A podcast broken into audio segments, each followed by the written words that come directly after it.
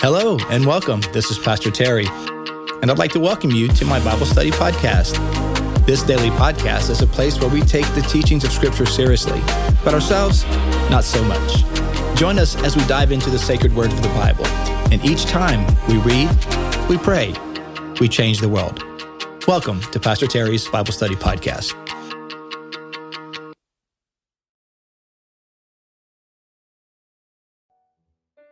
Well, hello, everyone, and welcome to today's podcast. It is Monday, Advent Monday of week two, Ad, uh, December the 5th, 2022, second week of Advent, uh, Monday morning. Hope you guys are doing well as we continue together going through our Advent readings, um, using as our guide this year N.T. Wright's devotional entitled An Advent for Everyone, based on the Gospel of Luke. And I know many of you have already picked it up yourself, so you're able to continue on in the readings when we're not together.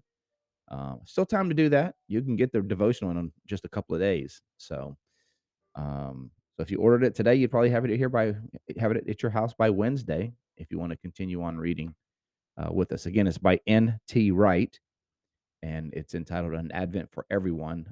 It's based on the Gospel of Luke. He has a series of these uh, Advent uh, devotionals. Um, some are based on the writings of Paul, uh, other gospel writers. This one is based on specifically the Gospel of Luke.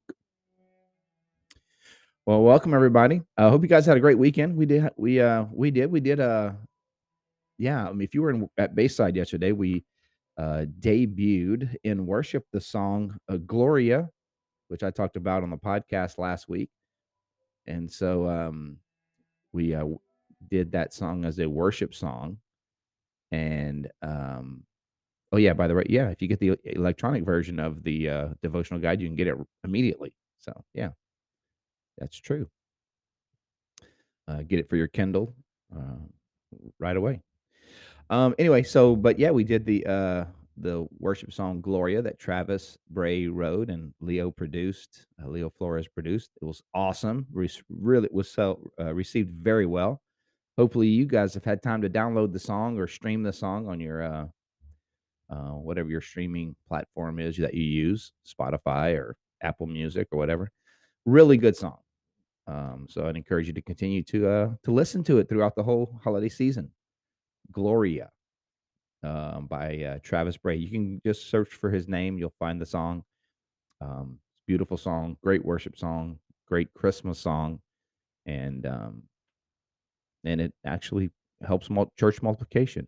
So, yeah, it was. Uh, but it was really well received. It was awesome to sing it uh, live in worship together. It was beautiful. Um, we also had our staff Christmas party. So um, the Bayside staff was here at our house Saturday night. We had that. Um, what else went on Friday night? There was something Friday too, but I, I forget. Um, anyway, so this week at the Rowland House is uh, my middle daughter's uh, Kelly. Kelly's graduation from nursing school, which is we're we're incredibly excited about. Yeah, thank you, appreciate that. Thank you. Yeah, we're excited about that. Um, she uh, she gets pinned as uh, on Thursday. So we have family coming in, and uh, should be a fun celebration, a great great accomplishment. So we're proud of her. Um, yeah. So in a in a in the mix of all the Christmas stuff, uh, we got a little a little family celebration going on. Um, and also the same night as K- Kelly's her pinning ceremony is uh, Christie's uh, office party. So, you know, we're just going to cram it all in here, man. Just all in one week. It's going to be awesome. Um, tis the season for all that good stuff. Uh, I'm sure your your uh, your life is probably just as crazy with parties and practices and rehearsals and celebrations and you know all those all those things going on. Uh, so uh, so I appreciate you making time to spend some time together uh, in God's Word and in prayer each morning. Um, I hope it's meaningful to you, and uh, I I commend you for making it a priority. Welcome everybody. Welcome Alex, all you guys on the podcast. Angie, good morning. Hope you guys have a fantastic day. Oh yeah, the Friday was the uh the uh that's right. Friday was the Largo uh the outing um the Largo with the prime timers at Bayside. They went to Largo to see the lights. Yeah. So a lot going on. All righty, let's do it, y'all. Let's uh let's see what the uh, reading is for today, what the the word of the Lord has to say to us, and what uh, the comments of uh, Bishop N.T. Wright um, uh, say to us today. You know what we do? We read, we pray, we change the world. Let's do it. This passage is from Luke chapter 13, 1 through 9. That's the parable of the fig tree. Luke chapter 13, 1 through 9. At that moment, some people came up and told them the news. Some Galileans had been in the temple, and Pilate had mixed their blood with that of the sacrifices. I don't know if I've ever noticed that verse before. Had mixed their blood with that of the sacrifices. Wow. Do you suppose, said Jesus, that those Galileans suffered such things because they were greater sinners than all other Galileans? No, let me tell you, unless you repent, you will all be destroyed in the same way. Hmm. And what about those 18 who were killed with uh, when the Tower of Siloam collapsed on top of them? Do you imagine they were more blameworthy than everyone else who lives in Jerusalem? No, let me tell you, unless you repent, you all will be destroyed in the same way. Hmm. So that, you know, do you think just because bad things happen to people, it was because they were more sinful than other people? He's like, no, we all need to repent. Verse 6 He told them this parable. Once upon a time, there was a man who had a fig tree in his vineyard. He came to look, he came, he came to it looking for fruit and didn't find any. So he said to the gardener, Look here, I've been coming to this fig tree for three years, hoping to find some fruit, and I haven't found any. Cut it down.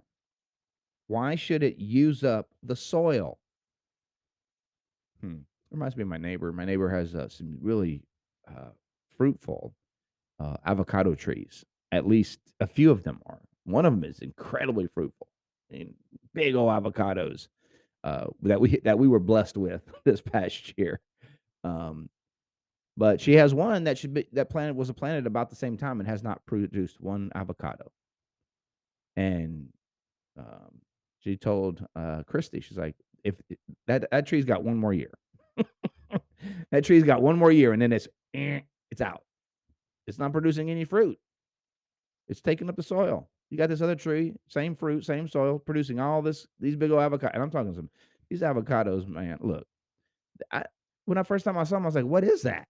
It's like avocado. What? Yeah, I think is that thing is it's about the size of a volleyball. About the size. I mean, that thing is like that big. Those big, big old avocados. But but she had the spirit of Jesus. She said, "Look, if that if that this uh, this other tree, this other avocado tree that isn't producing fruit after all these years, eh, we're gonna make a little space. You know what I'm saying? We're gonna make a little room." Um, that's what it's in. Fig tree had a fig tree tree in the vineyard. He said, "Look, I've been coming to this fig tree for three years, looking for fruit, haven't found any. Cut it down. Cut it down. Had enough. Why should it take up the soil? I tell you, master, replied the gardener, let it alone for just one more year. I'll dig all around it and put on some manure.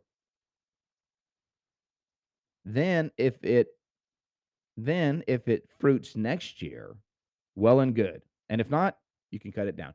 Give it one more chance. We're gonna put a little poop around it. Uh, we're gonna put a fertilizer. That's what we that's what we call it.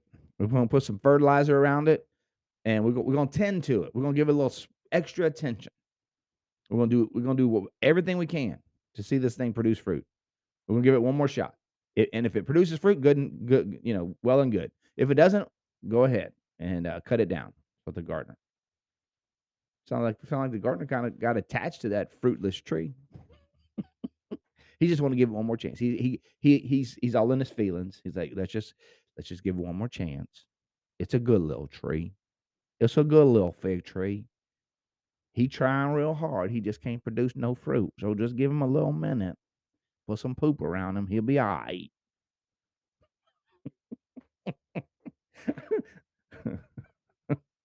That's all he needs. He just needs a little manure, a little more manure around him.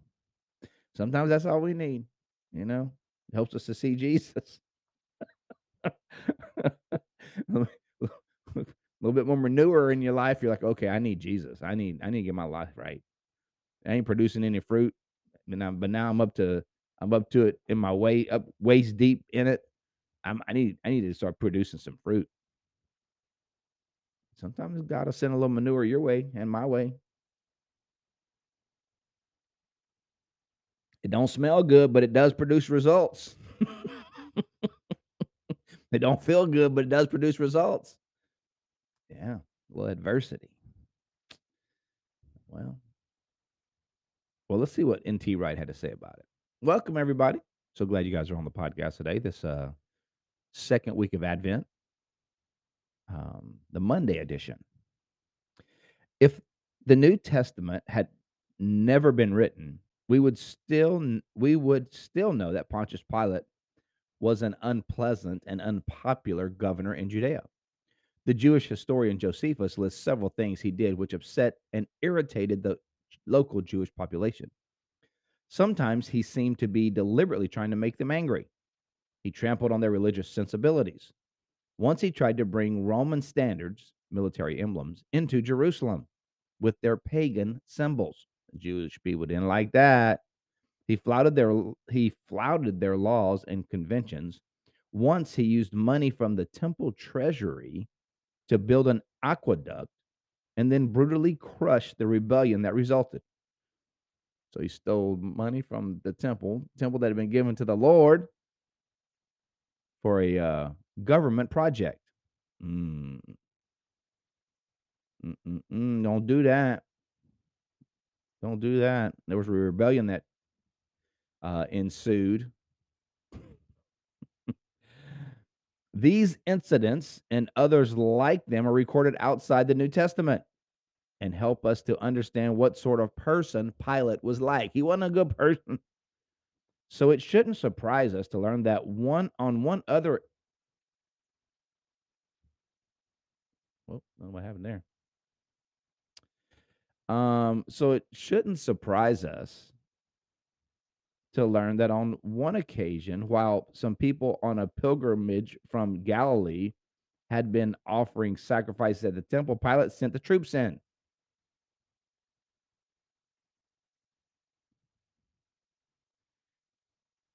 And uh and he was fearing a riot and slaughtered them. That must be what he's talking about, right?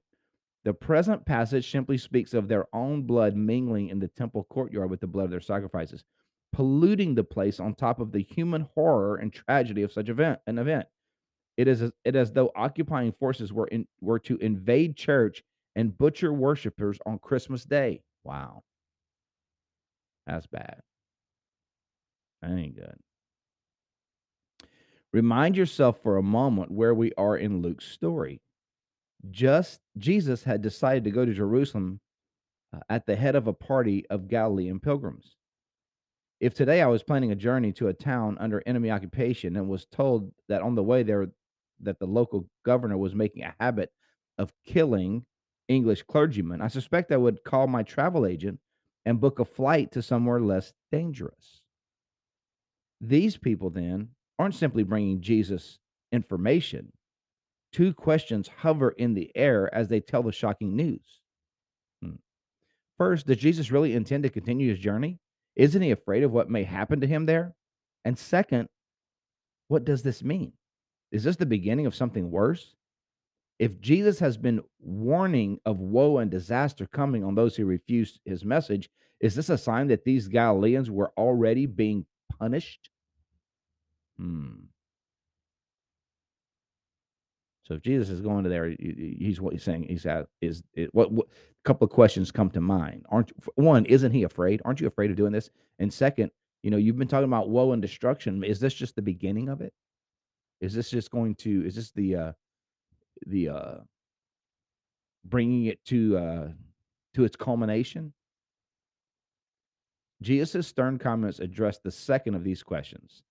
The first remains in the air throughout the chapter until finally, chapter 13, verses 31 35, we discover the answer. Herod is out to kill Jesus in Galilee, but Jesus knows that he must go to Jerusalem. Nowhere is now safe. Yes, Pilate has killed Galilean pilgrims in Jerusalem, but they were no more sinful than any other Galilean pilgrims. Rather, and he is about to repeat the point, unless you repent, you will all be destroyed the same way. Hmm. The same way. That would that would ring a somber note, wouldn't it? The same way? Question mark. That's the key. Jesus Jesus isn't talking about what happens to people after they die.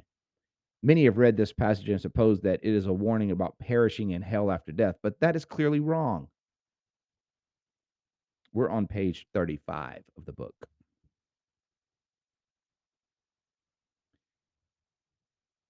In line with warnings he has issued several times already and will continue to issue right up to his own crucifixion, Jesus is making it clear that those who refuse his summons to change direction, to abandon the crazy flight into national rebellion against Rome, will suffer the same consequences. Okay, so he's just giving a very, uh, you know, saying if you continue to do this, you know, if you try to stand up to the government this way, uh, that that particular government, a similar uh, consequence is going to be yours. Those who take the sword will perish by the sword.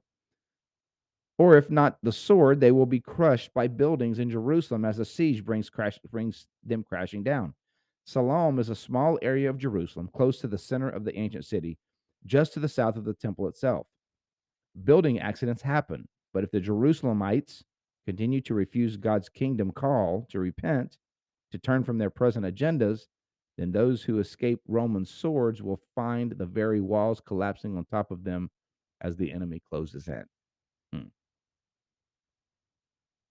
It's pretty ominous warning that Jesus is giving people. He's like, look, you gotta if you try to fight against these uh these secular forces, uh, many times you're not gonna win.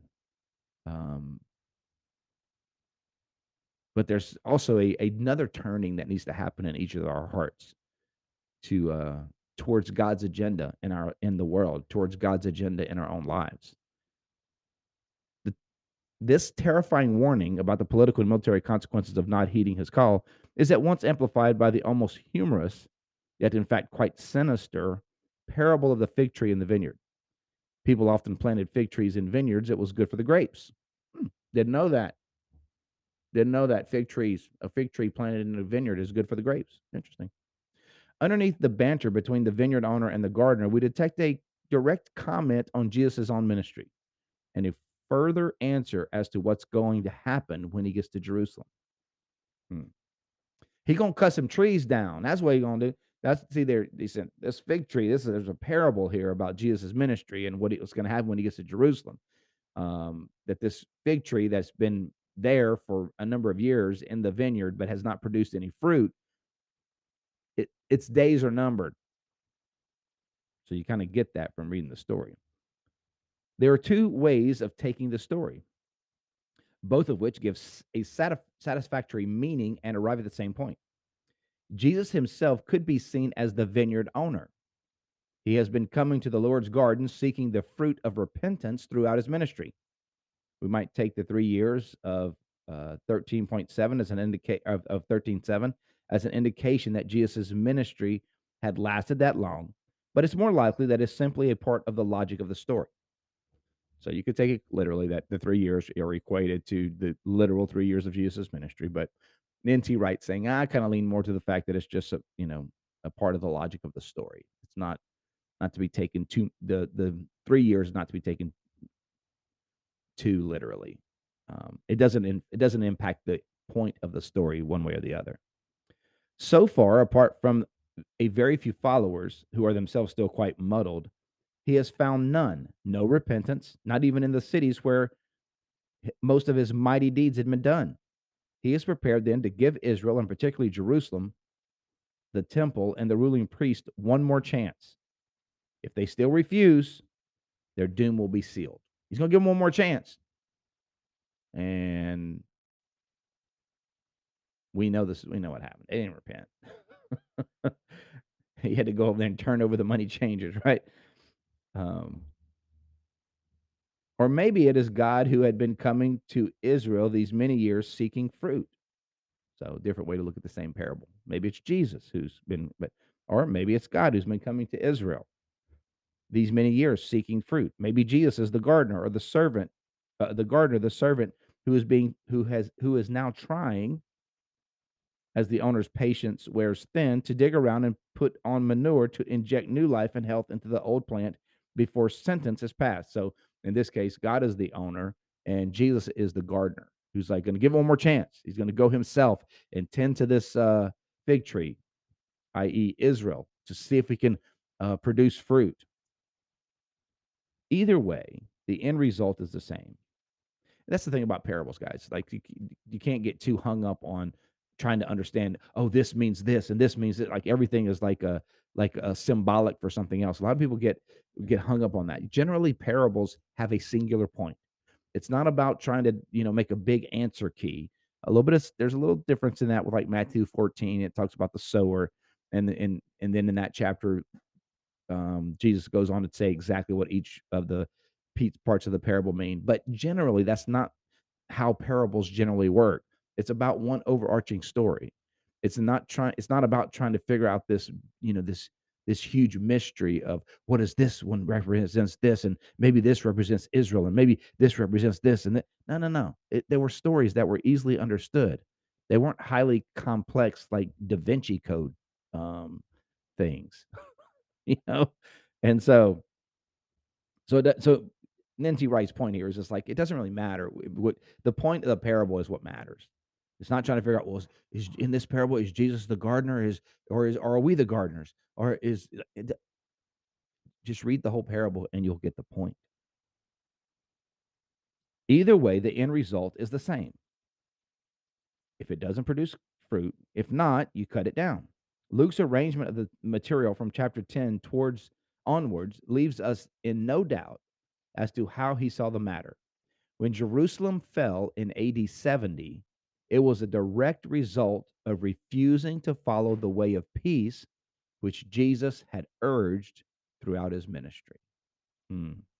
It was a judgment on the city. Here's the reflection for today what do Christians need to repent of most urgently today? Hmm. And number two, are you bearing fruit for God's kingdom or are you spending more time and energy in pursuing other agendas? It's a great reflection question for today. I mean, the parable of the fig tree is like your the fig tree was busy. That little fig tree was busy. It was just busy growing, not producing fruit. Just like that, mm, the neighbors, that one avocado tree. It's busy. It's busy not producing fruit. Just busy doing a bunch of other stuff. So we got to look at our lives sometimes and say, what um, am I producing spiritual fruit? Um, and sometimes to produce spiritual fruit, um, you got to prune, right? You got to cut back so that you can produce fruit. Um, and what are those things that Christians need to repent of most urgently today? I guess we could have a lot of opinions on that. Um, you know, sometimes, you know, sometimes we're known more for what we're against than what we're for. Um, maybe sometimes, in my opinion, we get a little too uh, wrapped up in politics. Not that the politics are not important. I think they are important but I think sometimes our vo- our vocabulary and our passion seems to communicate that we think uh, politics will save us, um, and worse, sometimes that America is the is the is heaven. I mean, you guys know how I feel about America. I love our country and and the rest, and I'm so grateful for to live here. But America is not the promised land, and it's not heaven, and it's not eternal. Um, and so I think sometimes we get we get a little mixed up with that uh, Christian nationalism, which I think can be very very dangerous. Um, I also think a lot of Christians, um, a lot of us sometimes compromise the Word of God. So if you want to go to the other side of the spectrum, I think a lot of Christians uh, don't they don't really take the Word of God seriously. um, taken as a suggestion. The parts that part that they like, they we sometimes elevate our feelings over what God says. You know, if it if it feels like something we want to put our hope in, we will. If we if it feels like something we want to uh, trust, we will. Um, and so our feelings become um, the ultimate authority of things, which again is uh, something that needs to be repented of. Um, just living with that reality that God knows better and God's word is true. And um, if my opinion uh, conflicts with the word of God, guess who's wrong? if my feeling gets offended by the word of God, guess who's wrong?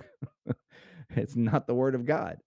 Um, so I think sometimes we have to, uh, we need to repent of that, that uh, watering down and ignoring uh, the authority of God's word. But what is it in your life? You know, we all have to take inventory. What is the thing in my life that I really need to repent of, and uh, so that I can refocus on on uh, living out my faith uh, and living out God's agenda the way He wants me to. It's a good reminder. Let's pray. Lord, thank you so much for your holy word. Thank you for the way that you bless us and encourage us. Thank you for this Advent season and a reminder, opportunity to be reminded of um, of the fruit that we're producing. God, help us to be those um, those fig trees that produce much fruit. Lord, we know that sometimes for that to happen, you have to prune us, you have to cut us back a little bit. Sometimes you have to put a little manure around us. but God, we we trust you. We trust that you are uh, leading us and guiding us to bear much fruit. Uh, so, Lord, help us to uh, to be obedient to you and to be about your agenda, to not be too ca- caught up and captured by the uh, the fancy things of this world, but to fix our heart and our desires on you. Um, thank you, Lord, for the gift of Christmas. Thank you for the gift of Advent, uh, the gift of your Son, and we pray that we might uh, adore and honor Him uh, in every way as we walk through this season. Lord, thank you for my friends. May you bless them and encourage them today in Jesus' name. Amen. Amen. Well, God bless you today. Thank you so much for being on. Thank you for spending some time reading through uh, the Gospel of Luke, the parable of the fig tree. Man, we want to be those trees that produce fruit, man. That's what we want to be. You guys are awesome. Love you guys. Enjoy your day keep your head above water with all the activities that are going on this time of year. Thanks, Ann. Thanks, Lee, Robin, Jeff, Bill. You guys are awesome. Pastor Tim and Jane, you guys have a great day. Joseph, God bless you. All you guys on the podcast, thanks for being a part of today's episode. Hope you guys enjoyed it. Take a moment to share it, subscribe, like. If you're on the uh if you're on one of the podcasts, if you haven't yet, take a minute and write a comment, especially on Apple Music. That really helps. All right, you guys. Love you guys. We'll see you next time. Bye. Thank you for joining me on today's podcast. I hope you enjoyed the show. If this episode has been an encouragement to you, take a minute to subscribe or comment or share it with your friends. You can find me, Pastor Terry, and Bayside Church on all social media platforms. You can find Bayside at Bayside Church SH. Until next time, remember, God's word is true.